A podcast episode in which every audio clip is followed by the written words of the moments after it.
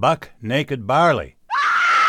David Sparks, Idaho Ag Today. Dr. Joan Conway, a USDA human nutrition researcher, told me once that the Food and Drug Administration authorized the use of a barley health claim Dr. Conway said beta glucan, which is a soluble fiber found in barley, can play an important role in reducing the risk for cardiovascular disease. She also touts barley fiber and its benefits to the colon. Now, a group of land grant university researchers spanning the country are developing new varieties of naked barley to capture all benefits of this grain human dietary benefits, animal feed, and malting and brewing. The trick is finding the right balance of that soluble fiber, beta glucan, through crossbreeding. Pat Hayes of Oregon State University Extension pursue a modest level of beta glucan sufficient to meet the health claim and that's manageable in the brewery. Furthermore, that could move into poultry feeding channels, swine feeding channels, and then on into the ruminant animal.